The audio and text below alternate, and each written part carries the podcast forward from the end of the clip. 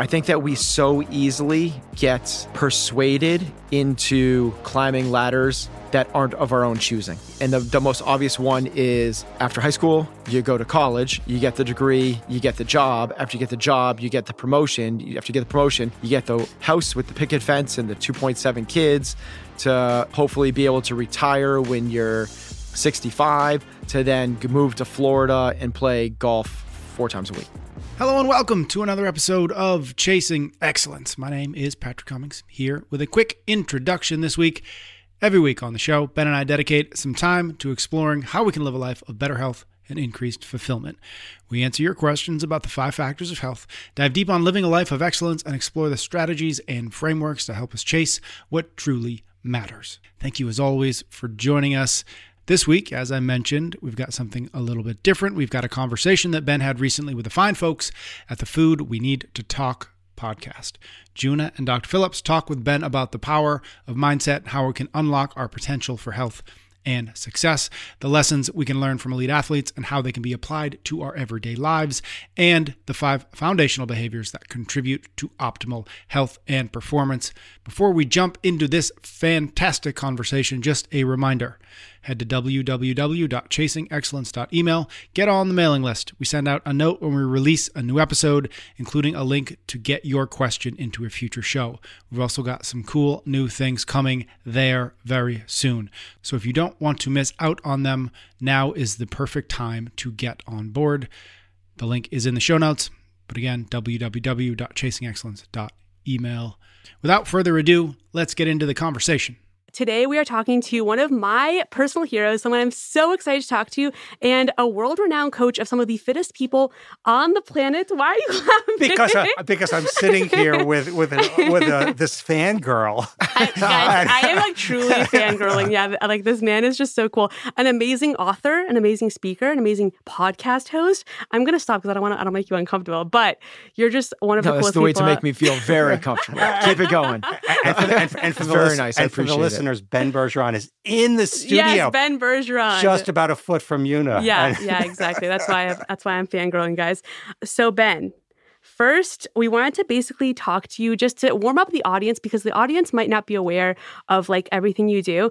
I think that if people look from afar, they'd be like, "How does someone who trains world-renowned athletes?" What does that have to do with me, the average person, right? Because our listenership is basically um, majority female, kind of in their 20s to 40s is the majority of people, and like they're not competing in CrossFit, right?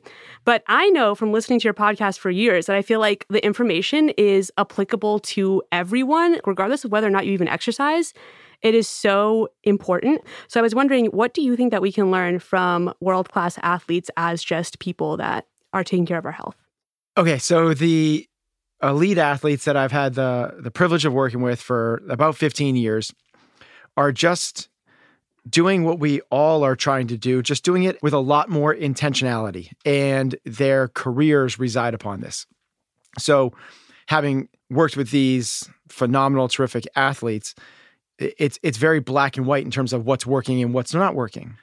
For sure, I don't expect our regular everyday Joes and Janes to be doing what these guys are doing. You know, literally, they're in the gym for about eight hours a day Oh my God. and they weigh and measure every piece of food before it goes on their plate. It goes on a scale, and they're tracking everything from their sleep and doing blood work. And we have their sweat analyzed to find out the concentration and the amount of um, sweat that they're losing. They travel with a mattress so that they make sure that they're getting the right sleep. So that's not an everyday existence for most people. But what it shows you is what's possible if you do pay attention to certain things. And then you just kind of backtrack and go, okay, what are the underlying principles that support this level of performance? And it comes down into what I, I consider to be five foundational behaviors. It's how you eat, it's how you sleep, it's how you train, it's how you think, and how you connect with yourself, with others, with nature, and those things. And what you find is that if some of any one of those categories are not being paid attention to, the performance suffers. And that's what's been really cool being able to work with these athletes is you can see firsthand. It's kind of like having a uh, the guinea pig that like you to have Hmm. these crazy experiments is the wrong word, but you in practice, in real life, in real time, how does this, how do we manifest the best performance? And performance is, you know, just another word for health. Hmm. Because what we're trying to look for in terms of our health is longevity, vitality, energy, capacity, and capabilities. Well, that's what we kind of do is create the framework for what what is it that's going to drive the peak performance, backtrack a couple degrees, and then that's how we So, if I can offer a medical counterpart to what you're saying, in my work as a academic rehab physician, I had a chair. I'll give a shout out to Walter Frontera, who was both interested in Olympic training. We're talking about Olympic athletes, mm-hmm. not not just the lifting, and care of the elderly. And at one point when I met him, I said, like, so like, are these just sort of disparate interests? You know, you're you're you're helping run the Olympic Training Center in Puerto Rico, and then you're also publishing a ton on late life mobility. And he goes, Oh, Eddie, Eddie. He goes, It's the same thing. It's just that my 90 year old, their athletic event today is getting out of the mm-hmm. chair. And and they're they're striving for getting to the mailbox because they just had, you know, whatever, an operation or, or an illness. And he used the same principles. And that's what I'm hearing that what you're learning from these elite athletes we're hoping that you can apply to our our lives and and and those of the listeners. Yeah, absolutely. Very similar is I've had this dual role where working with elite athletes, but at the same time, I would coach the 830 class at my gym, which is everyday soccer moms, dads, anywhere from 18 up to 80. So having been able to work on that those those two ends of the spectrum, yes, there's peak performance um, chase what humans are actually capable of, and then there's the how do we intertwine this into an everyday life. Something I heard you talk about recently on the podcast, which is actually a thing that uh, inspired me to reach out because I just thought it was so well said. And, and what's the name of Ben's podcast? Oh podcast? yes, the name of the podcast is Chasing Excellence. If you guys ever hear me talk about a podcast on this podcast, it's usually Ben's podcast. I always That's say flattering. I always say like, yeah, this CrossFit podcast I listen to, and I've got a few emails of people being like, "What podcast is it?" So now I'm just going to say Chasing Excellence. Very cool. Appreciate that. Um, yeah, of course. And the thing you were talking about was what we want our health for. And I'd never heard the answer before, which was you said freedom. And I'll let you expand on that yourself. But I think the way I got into health and fitness was through basically just wanting to lose weight. I was just like, okay, like I'm going to eat as little as possible. I'm going to run on the treadmill. And that was the only reason I cared about food or the gym was just because it was weight loss. And like, I just think when we chase health for the wrong reasons, that's where we run into all the problems that are associated with over dieting, under eating, over exercising, like body dysmorphia, and all of these things. Um, so when I heard your answer, I was like, wow, it's such a more interesting way to think about health and a much more sustainable way to approach health. So, health and what people do in the gym, particularly, it's a recent phenomenon. Besides athletics, like the Greeks training for the Olympiad and for sport all through history, people trained for it. But training in terms of the everyday person is very, very recent. It's within a hundred, uh, past hundred years, and actually, it's more recent than that. Even in the 60s and 70s, there weren't publicly available gyms. So Whoa. the, the popularity of this bodybuilding movement that took place in the 70s and 80s really created this um, gym environment. And then you you compound that with you couple that with this aerobic revolution that took place in terms of running. And that's really what training became in terms of the like you said, in terms of like the it was all about looking better. So I'm gonna go to the gym to get bigger muscles or I'm gonna go running to lose weight. And that's what everybody has sort of it's seeped into our subconscious that that's the that's the process by which you look better at the beach, you lose weight, you fit into society.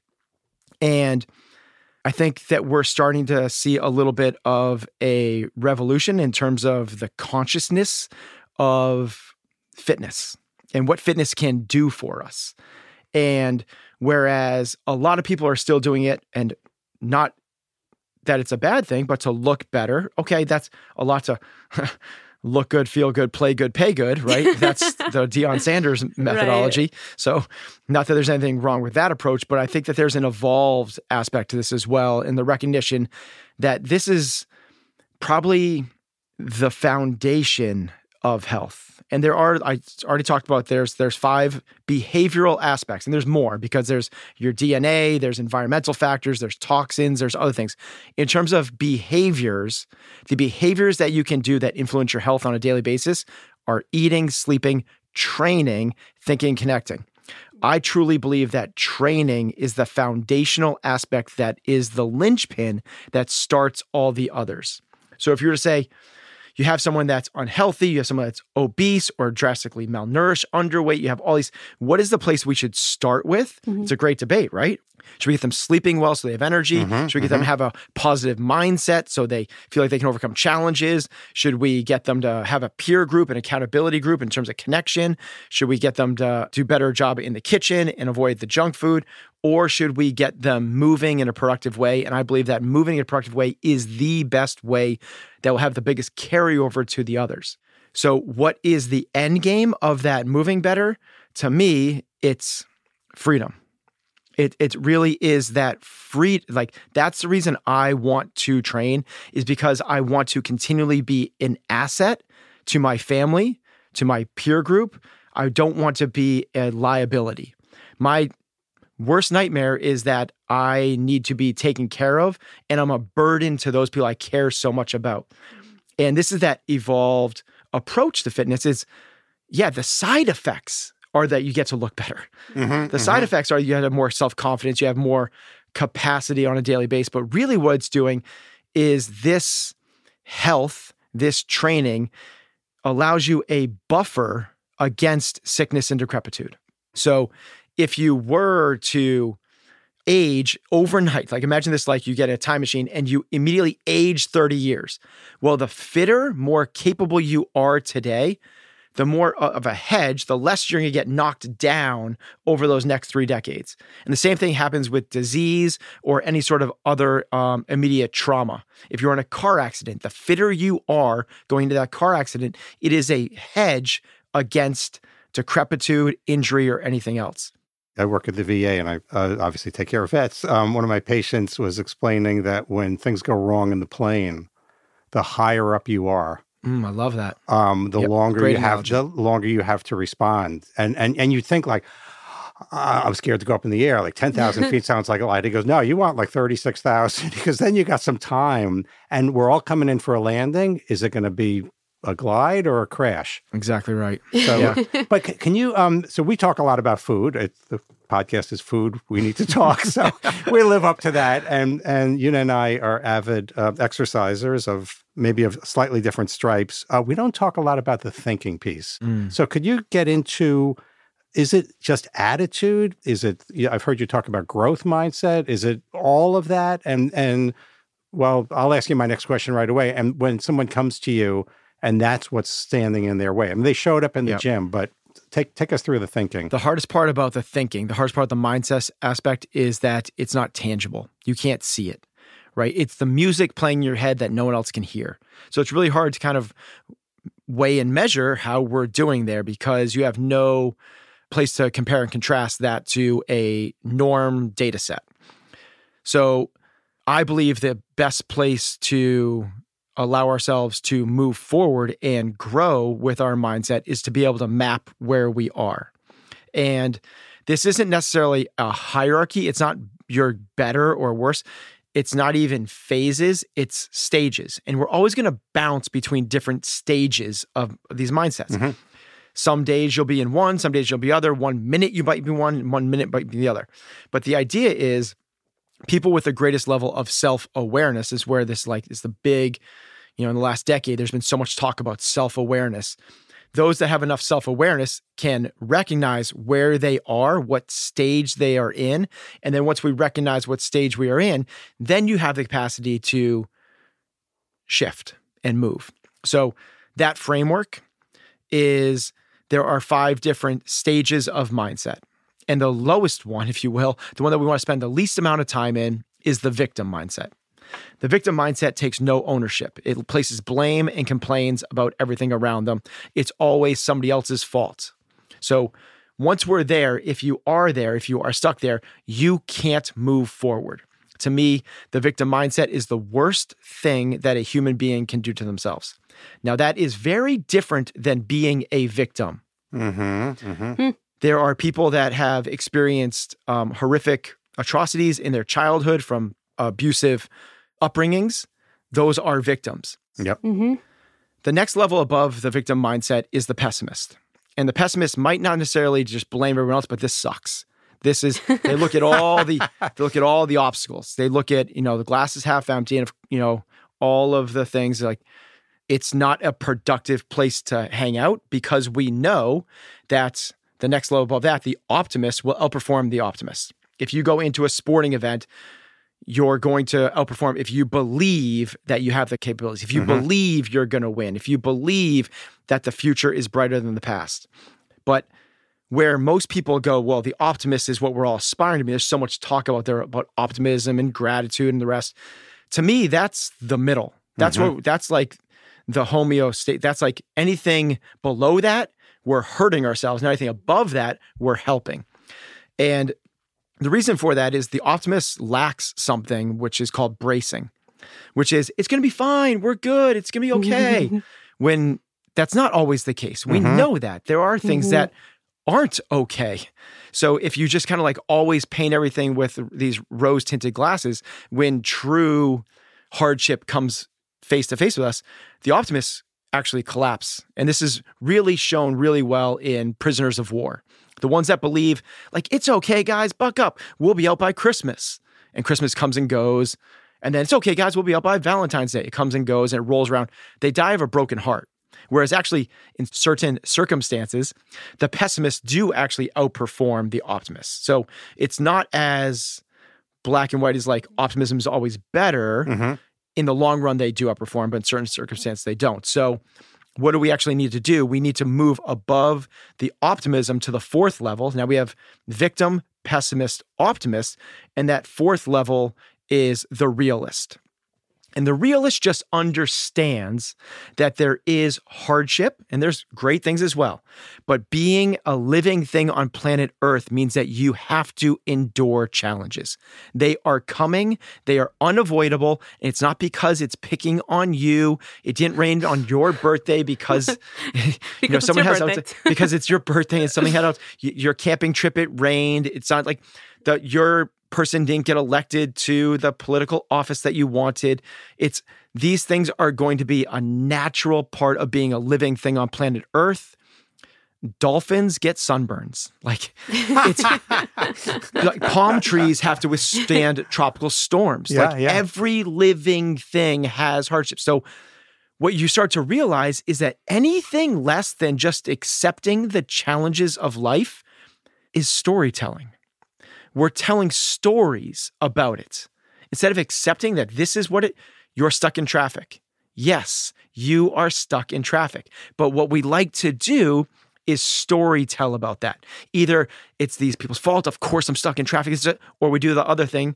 It's okay, I'm fine. I'll find the opportunity in the obstacle and we'll do those. Just just accept it. If we can just accept it, we're living in this reality of where we are. Once we get there, now we can productively move forward. But there is a level even above that. So now we have victim, pessimist, optimist, realist. There's a level above that, which we can term something like a warrior mindset. And a warrior mindset is somebody that actually not only accepts the challenges, but they seek them out. They Mm. look for challenges because they know that only through challenges, and some challenges are too daunting and too overwhelming and they break us down no matter where we are. But what challenges actually do is they create a platform for us to move forward, to grow, evolve, to become something better. So you know, I just realized you you have a warrior mindset. Oh, thank you. Love that, was so kind of you. I, I mean, I mean, if Ben doesn't realize it, That is so or nice. um, even being legally blind, like why not take on?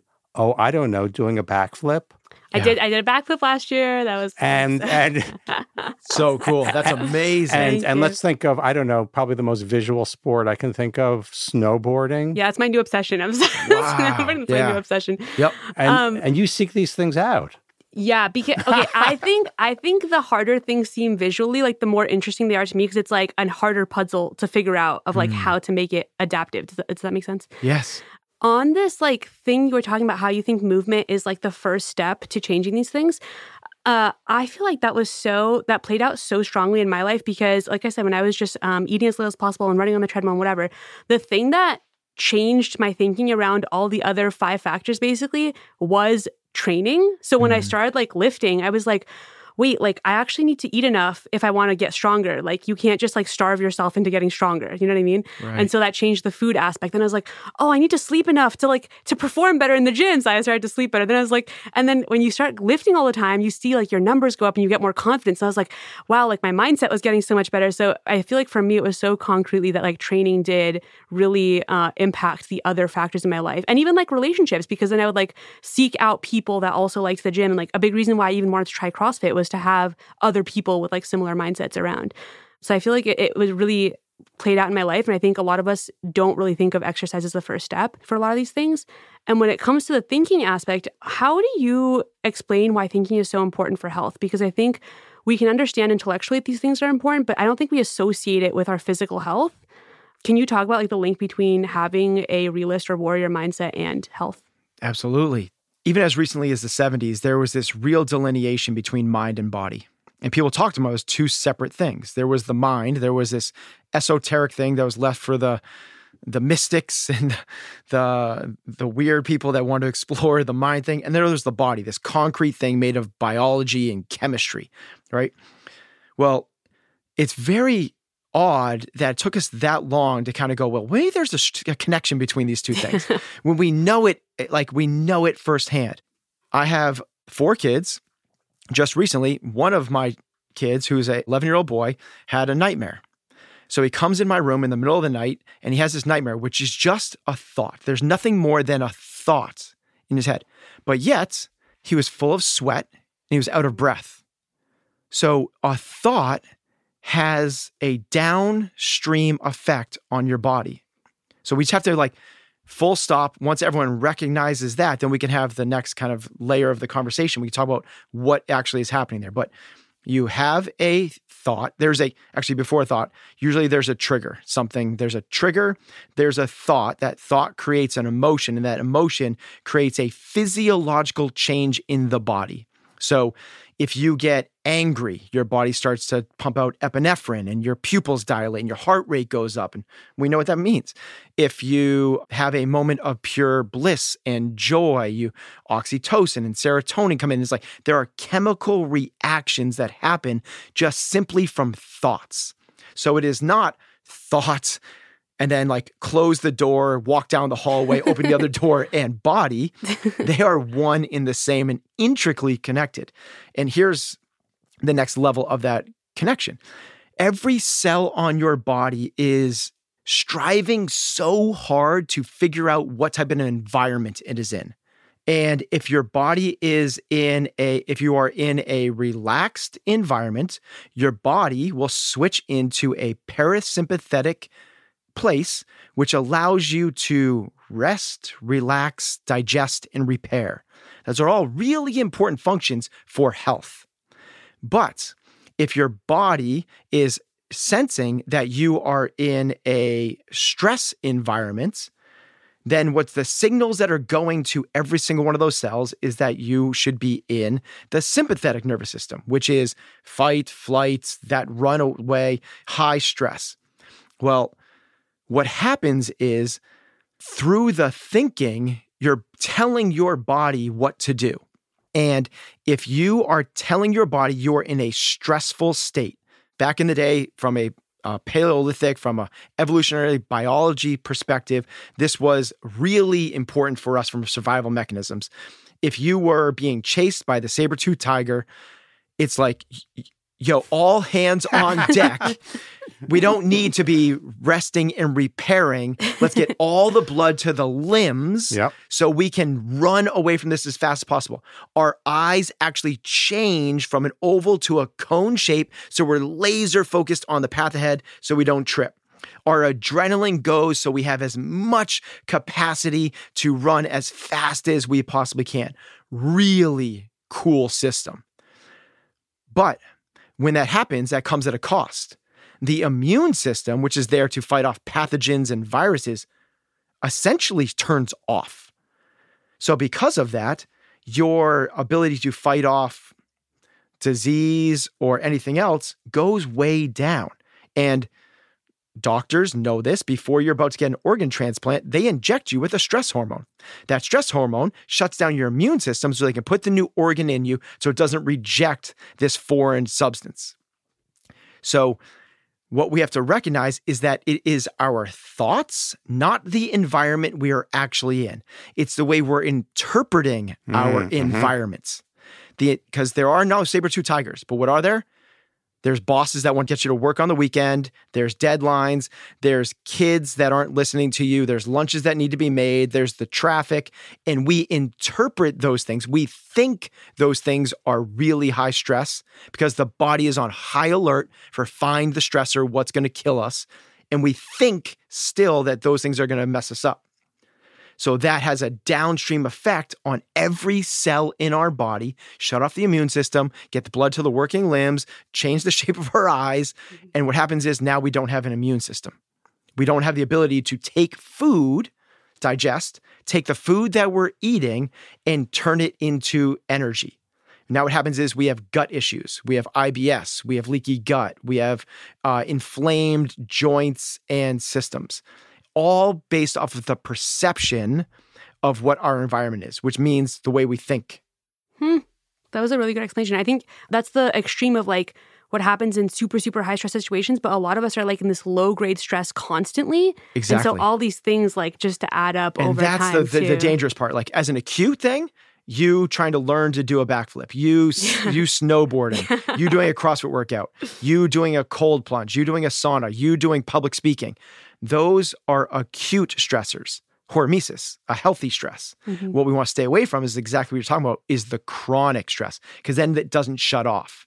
When you have the acute stress, your body super compensates by making it healthier in the long run.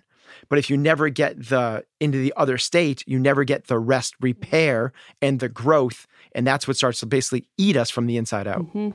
Um, you mentioned your kids a few times. We have a lot of listeners that ask us questions about raising kids, basically, and uh, talking about health with them in a way that isn't about appearance and restricting, but still like underlines how important it is and makes them interested in it themselves.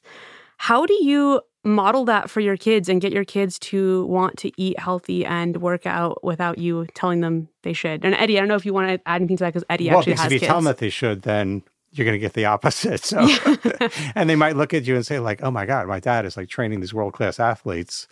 Well, it's a toss up. You know, follow him or do the opposite. So uh, it's a I think it's a multifaceted answer and not an easy one to just kind of lay out like here's what you do is you you lay out apples and you lay out Snickers bars and go this is healthier than it's it's it's not that. I really think it begins with the actual conversation is about love and leadership. And if you can connect with your kids to a point where because no matter what, what no matter what lesson you're trying to instill on them, whether it's health or it's paying attention in school or it's having um, being polite and a, a good, upstanding member of society, being disciplined and hardworking, it doesn't matter what the lesson is. That eh, so you can kind of like put that on the table for a little bit, and instead it becomes, how do you lead in love? Because to lead is to love, and to love is to lead.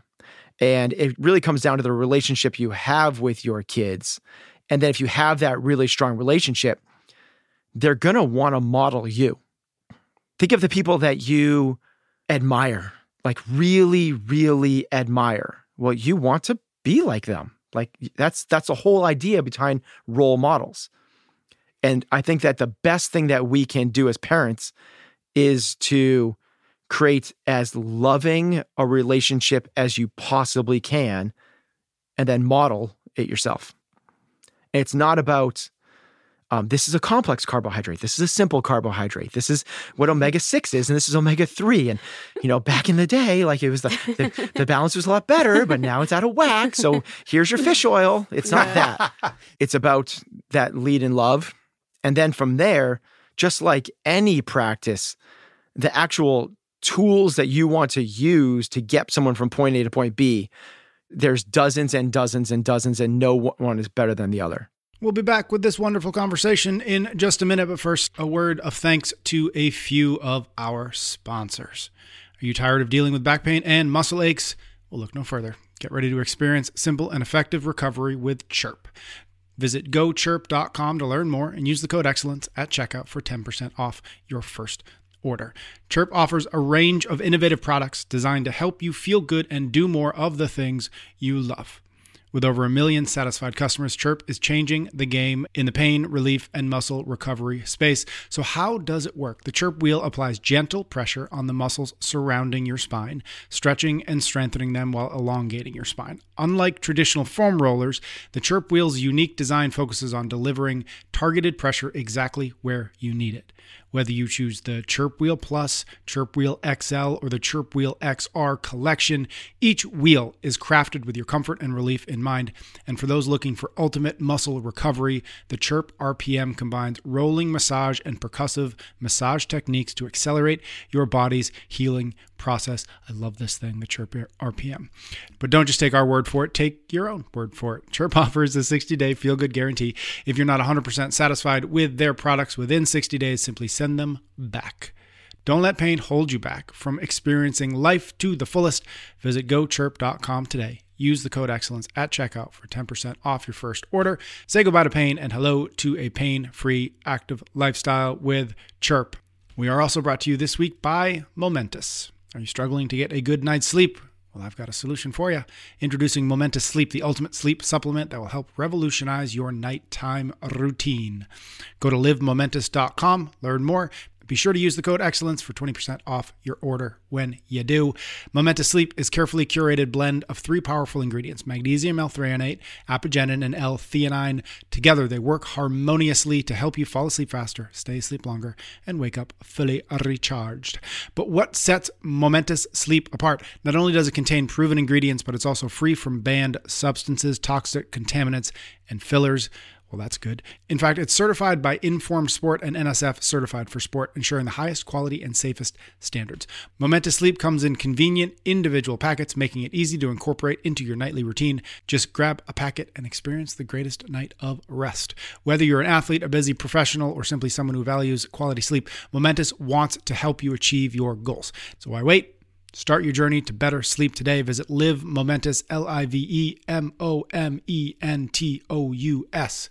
Dot com and use the code excellence to get 20% off their sleep pack and all their other best in class products. Remember, sleep is fundamental to your health and well being. Take the first step toward a better night's sleep with Momentous. And we're here with Ben Bergeron and fangirl Juna Gjata. oh my god! and I, and I want to I want to ask Ben about. I love this metaphor that you use about leaning your ladder against the right wall. We all, not all of us, but speaking for myself, I'm a big fan of climbing up a ladder. And can I get a little further? can I get a little higher?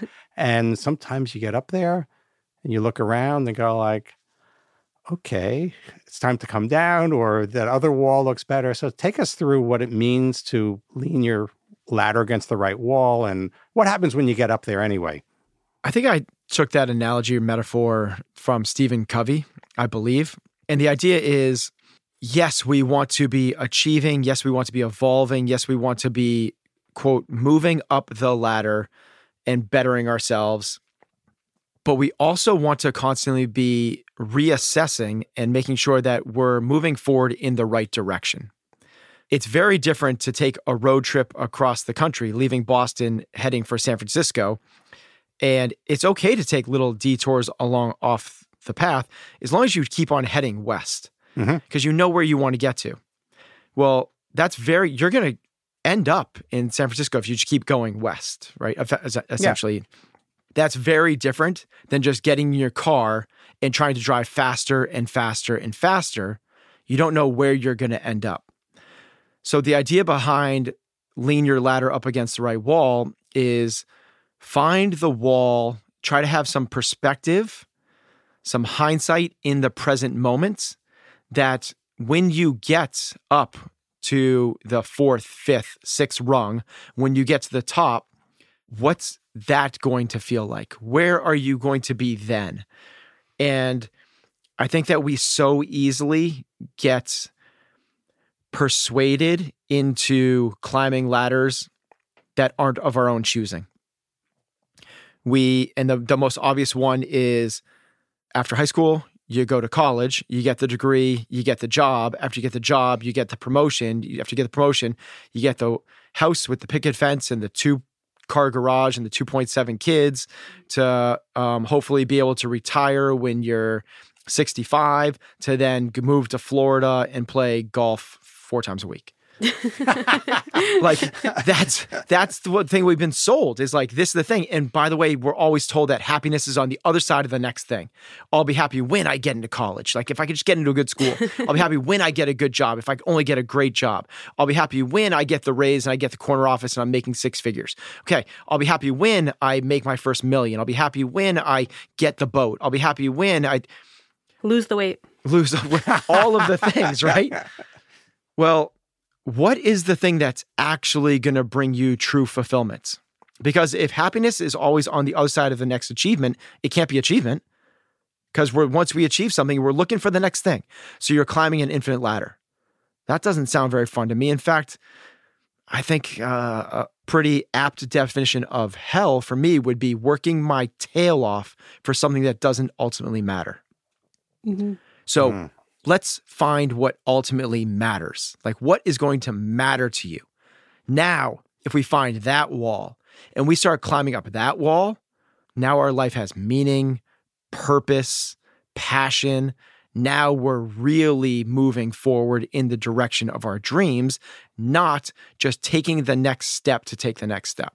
Let me stick with the narrower metaphor of the ladder and I'm thinking, I, have got Juna here uh, that I'm looking at. Um, you climbed a pretty high ladder in your concert piano career. Yeah. So the, the reason this analogy always sticks out to me when you talk about it is because in college, or basically, I guess, end of high school, all through college, I wanted to be a pianist. And like, I was obsessed with it. Like, it's all I did. I practiced like eight hours a day. All my free time, I was just reading piano books, whatever, all the classes I took. I didn't even know there was such thing as piano books.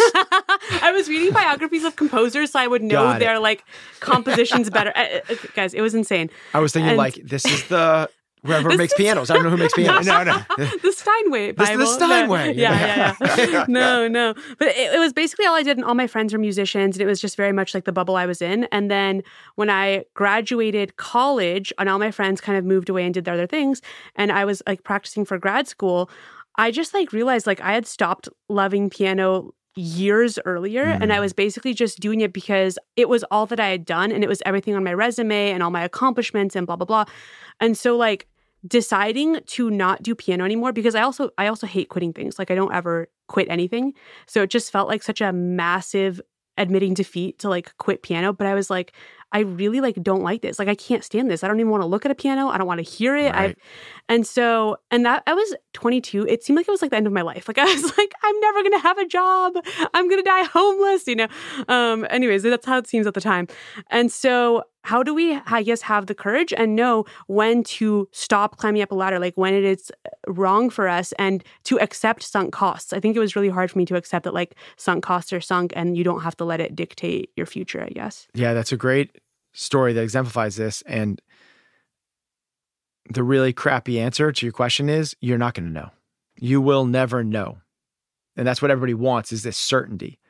There is no, it's one of the things that we talked about in like the levels of mindset. We have to accept in our lives that there is a one of the hallmarks of being a human being is living with uncertainty. There's not many. And this is from um, you know, I've taken from Stutz, who uh, this um, great psychologist. There's a uh, Netflix documentary about him, exactly. right? Yep. Yeah, yeah. With Jonah Hill did it, and you know, there's basically three things that we have to come to grips with. You're always going to have to do work. Like work is a thing. You're always going to have to work. Now, even if you don't have a job, you still have to. You have to brush your teeth. You have to make your meals. You have to do your laundry. Like Damn there's, it. there's all so like right damn it. But that's what like a lot of people are aspiring to is this place where they don't have to do any work. Like Right. it's never going away. Again, every living thing on planet Earth, every living thing has to do work to stay alive. So just coming to grips with that.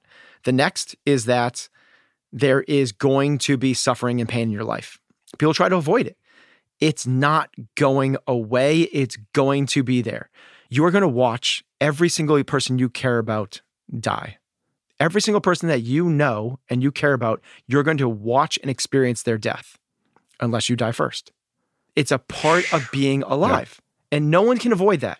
Pain is coming. Well, the last one is uncertainty. We try so hard for certainty in our lives. How do I know I'm chasing the right thing? How do I know when I should quit and move on to the next thing? How do I know that this is fill in the blank? And you don't. We don't. So that's why through years and years, like millennia and millennia, they have built this thing into you called your gut. You have three centers you have your mind, you have your heart, and you have your gut. Your mind is the thoughts where you're going to try and figure it out. You're going to do the pros and the cons and go, well, where's like the best avenue for me going forward? Will I get a job if I do this? Will I be, you try to figure it out. The next is the heart, which is tied to your emotions. Like, how do I feel about this thing? And last one's your gut. And your gut just goes like, "Eh, I can't, I can't put my finger on why this is seems to be the thing. But it's the same type of thing when you're you're walking in the woods as a caveman or woman and you just got this sense that something wasn't right or you're sitting in a room and all of a sudden something doesn't feel right that's your gut feeling. That is as real as anything else and i would say it's the most real thing. So when you get that gut feeling that maybe piano isn't right for me it's time to listen. Your gut has been built into you for through through evolution for a purpose. And we've in today's society are so um, visual and analytical that that is pushed aside as some weird thing. Why would you ever like not take the data? Why would you not try to figure this thing out? And on the the topic of like the ladder and your gut feeling, and I think a lot of this is kind of revolving around the idea of fulfillment and like doing something that you do feel fulfilled in. And doesn't mean that you're always happy doing it, but it's like meaningful to you to do it. And I think something I've noticed is that when people feel fulfilled in like their careers, they're also or whatever what they do in their day-to-day lives or maybe as a parent like in what in some aspect of their life they also are much more likely to kind of take care of themselves because you have something that you're like taking care of your health for and i've noticed that a lot of the people i think that i see struggle with like finding something fulfilling in their lives also don't care about how they eat also don't exercise also don't care this, about their sleep so even though like I mean, I, I'm kind of bringing this back to the sense of like this is a health podcast, but I think that fulfillment is such an important part of health because when they did that like Harvard study about the people that lived the longest, I think fulfillment and connecting with others is like the most important thing that predicted longevity, right? So like feeling like your existence matters on the planet, basically. Yeah. Uh, That's the idea behind going back all the way to the wall is in the real question we should be asking ourselves is what is that thing that gives me the most fulfillment which is obviously going to be tied to your passion which gives you a purpose for doing this thing which connects you to humanity everything so yes if this is to me is the most and then all of the other things i'm not going to say fall into place but to your point you now have a reason for those things is to take care of those things.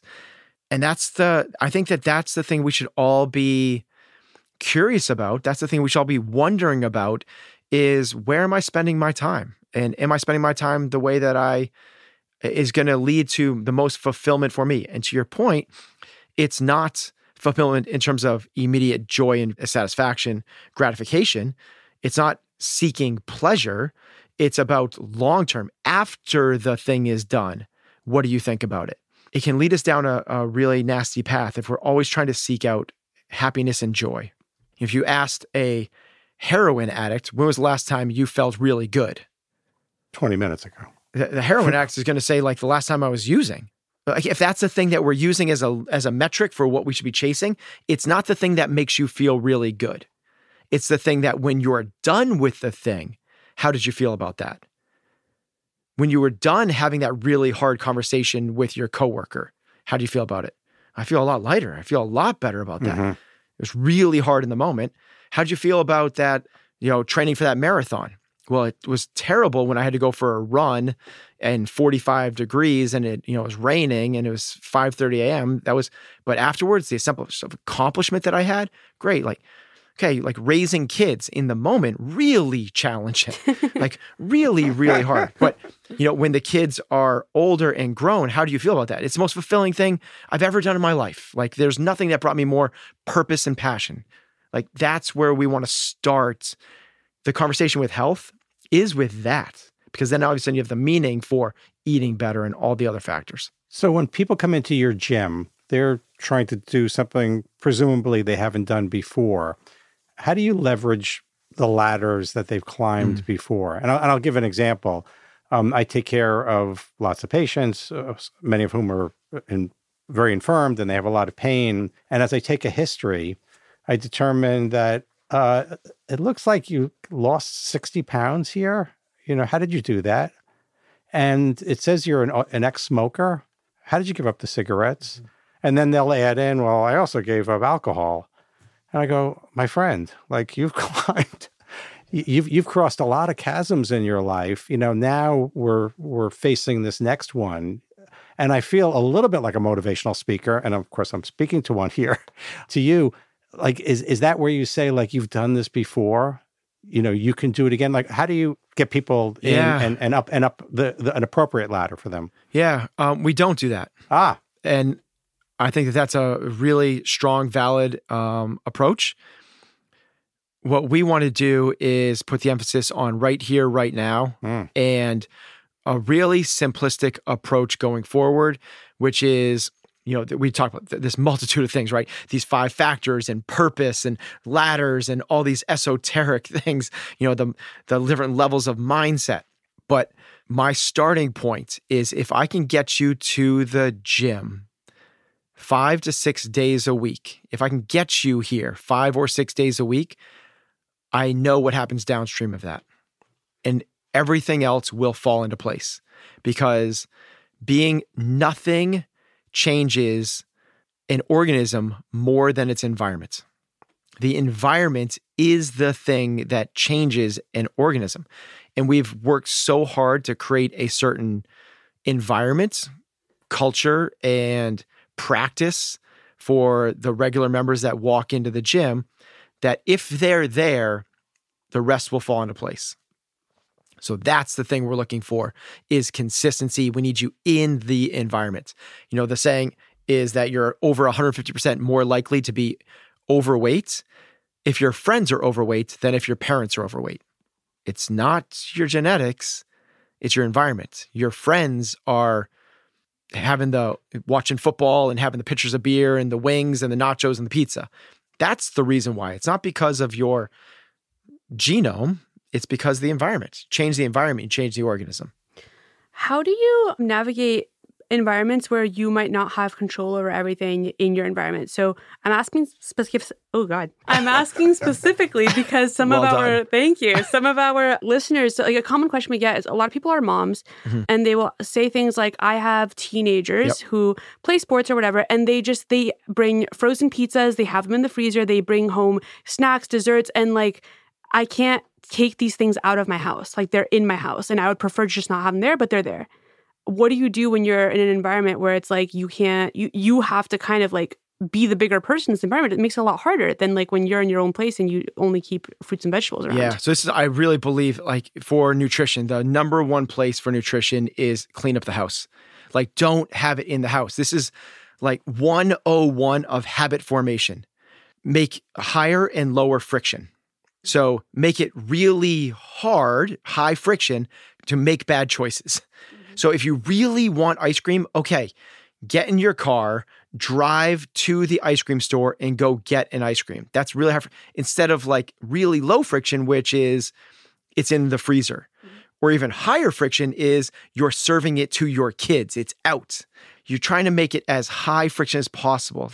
That's the 101 is like Mhm. change the environment, create the friction. if if someone was saying that their kids are bringing the bad food quote big air quotes bad Yeah. food into the house and they can't do anything about that that to me is a big red flag of lo- it's an issue of love and lead Mm. like you're the leader like you're the Hmm. leader like you control the environment hmm that would be like saying we have a no dog policy at my work, but my workers keep on bringing dogs in. What do I do? Like, Mm. I don't want the dogs in there, but they Mm, keep on bringing yeah. the dogs in. Like, what do I do? oh, interesting. You love and lead. You're not leading them. Yeah, yeah.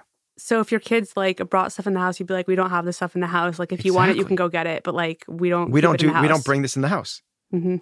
It's it's a very clear thing. Now, it's not militaristic. It's not, to, but it's you start with the love, and then they understand where you're coming from. This is like leadership. Like one, of like leadership is the the C's of leadership. You know, it's you have to show that you care because no one cares how much you know until they know how much you care. You have to show that you care. Well, then from there, you have to show competence. You have to show that you are able to do this thing. So I'm for my kids, I am able to make you a better person. Like I'm like I have to show that like, hey, if we do these things, you're going to come out the other side better. And then you go with consistency. You have to do this. You have to hold it. Hold the line. Hold the line. Consistency all the time. Like this is what leadership is: is care, competency, and consistency. If we do that thing, then the issue of like my kids bringing in the junk food isn't a thing. Now they'll bring it in on Halloween, and now we have to have a certain principle that we hold year after year after year for consistency for what that is. And for us, just knowing what happens to the body in terms of acute and chronic, that night, go for it, kids. As much as candy as you want to eat. Like we'll stay up. We will Mhm. stay up until you're done. Like let's do it. Tomorrow morning when you wake up, the candy's gone. It's gone. Like it's it's not there because if it's there, it's a fight. Mm-hmm. Can we kind of end the conversation with um, whenever we have an amazing coach in the studio, me and Eddie like to selfishly ask um, personal personal it. training Yes, advice. so I'll go first, or do you want to go first? No, you can, you can go, and then and then we'll continue in in the talk. Okay. Okay, separately. I was trying to think. I was like, what problems do I have in the gym? First of all, trying to learn a muscle up, and it's really, really Mm. hard for me. But that's like very specific and like a very niche thing and whatever. But I'd say the overall actual problem is I'm just very bored. I've been lifting for six years, and I've also just had a lot of other deadlines and things, so it hasn't been my top priority for sure. Uh, so I haven't been following a program. But I think I need to like I don't, I guess, how do you approach having goals in your training and how do you shift your goals ever? Do you have specific goals throughout the year or do you just kind of wing it? Because I feel like I just haven't, I'm happy with how strong I am. I'm not necessarily like dying to get stronger. Um, I do want to improve my cardio. So that's something I'm like really excited about. And I actually do a few times a week. And that's the more exciting part to me right now is that because I'm so bad at it. Mhm. So it's like more exciting to do. But the rest of it, I'm just kind of like, Ugh, I just go and lift because I really do love it and it makes me feel better. And I know it improves the rest of my day, but it's not like exciting like it used to be when it was like, oh my gosh, like, what am I going to do next? What, what's, what's the next number I'm going to hit? And I was really, really excited about it. Mhm. Um, so I guess like how to keep training exciting and do you, do you set goals or how do you approach that? Okay, so maybe we can get to do I do that, but to get to you, because Yeah. that's what this was Yeah. originally intended for. Why do you go to the gym? If it's if it is boring and you used to find a lot of excitement in chasing new numbers, why do you continue to do oh my it? god because i love i am a better person if i go to the gym like i am in a better mood my stress levels are better like i feel stronger i feel more confident it's a big big big stress reliever for me like when i'm happy i go to the gym when i'm sad i go to the gym it's just like my emotional coping mechanism for everything i do so it's like it's such a staple of my life i guess Okay, so I would when you feel bored, I would just come back to that. yeah that that is the only way i like that's the way i stay consistent is i'm Because like yeah There are some things that we do. Remember that work is an unavoidable part of being a human being. yeah This is some of the work that you need to do to feel passion. You love it. You feel alive when you do it. But sometimes it might be monotonous. mm-hmm. Not everything that we do is going to be brought in with a certain level of vigor and excitement and super motivation. They are when they're new. And that's kind of where your question went because you knew that intuitively that, like, when it's new, it's exciting. right yeah So you can either do one of two things accept that this is the work that you need to do in order to be able to have that peace of mind. Mm-hmm. We're all after peace of mind. Whatever we say we're after, whether it's better earning potential or a better body, it's we're all after peace of mind. Mm-hmm. That's what we all want. So just recognize that this is the work that you need to do for that freedom. Just like people going into their job have to recognize that this is the job that they want for create the financial freedom. Mm-hmm. The second part of that is if you want to create something new and exciting again, we could explore what's new and exciting. Mm-hmm. And that might be changing up the strength program um, from Olympic lifting and cardio to maybe we enter into the adaptive division of CrossFit. I already been there. I really wanted to do that. Oh, that'd be so fun. there you I was go. really excited so it'd be about really it. Yeah. if you think that it'd be really exciting, then like that gut reaction right there yeah. says that um, we can bypass it. We can really easily fix the boredom part. Mm-hmm. You're you, just Totally. your yeah. whole body chemistry just changed when Yeah. you said that. It's like so we just have to find the exciting thing. And now whether that's running a marathon or running a sub six minute mile or competing in CrossFit or doing a Spartan race or Jujitsu. I want to do Jiu-jitsu. jujitsu so exactly. bad. so there's plenty of things. You already have the answers. You already have the answers. You know the things that excite you. Part of doing something new is that you're going to be really bad at it. And so I, I think the gym is just like so much like lower barrier to entry because like I know where to go, I know how to do everything. It's like less mental effort. And At so the I just same have to- time, you're so good at trying new, challenging that's things. true. It's it's so much more fun. because you're a warrior. Yes, Thank you, That's right. guys. Guys, Yes. please stop it. Seek stop. out Don't the stop. challenges. Hey, thanks so much for tuning into the show and to the all the way of the show. We always love that. Uh, thank you to Juna and Dr. Phillips for that great conversation. Thank you for letting uh, us share it here on the Chasing Excellence feed. One more reminder before we bounce www.chasingexcellence.email. The link is in the show notes. Get on the list. Join us over there. We've got some cool things coming. I'm really excited about them. I want you to know about them. So, you know, do it and stuff. ben and I are going to be back next week for a new episode of Chasing Excellence. Until then, stay wonderful. Grand Canyon University makes earning your degree possible with over 130 academic programs for traditional campus students, with more than 80 bachelor's programs offered online. GCU provides you with the personal support you need, from complimentary unofficial transcript evaluations within 24 business hours to scholarships, academic support, and your GCU graduation team, led by your own university counselor. Find your purpose at GCU. Private, Christian, affordable. Visit gcu.edu.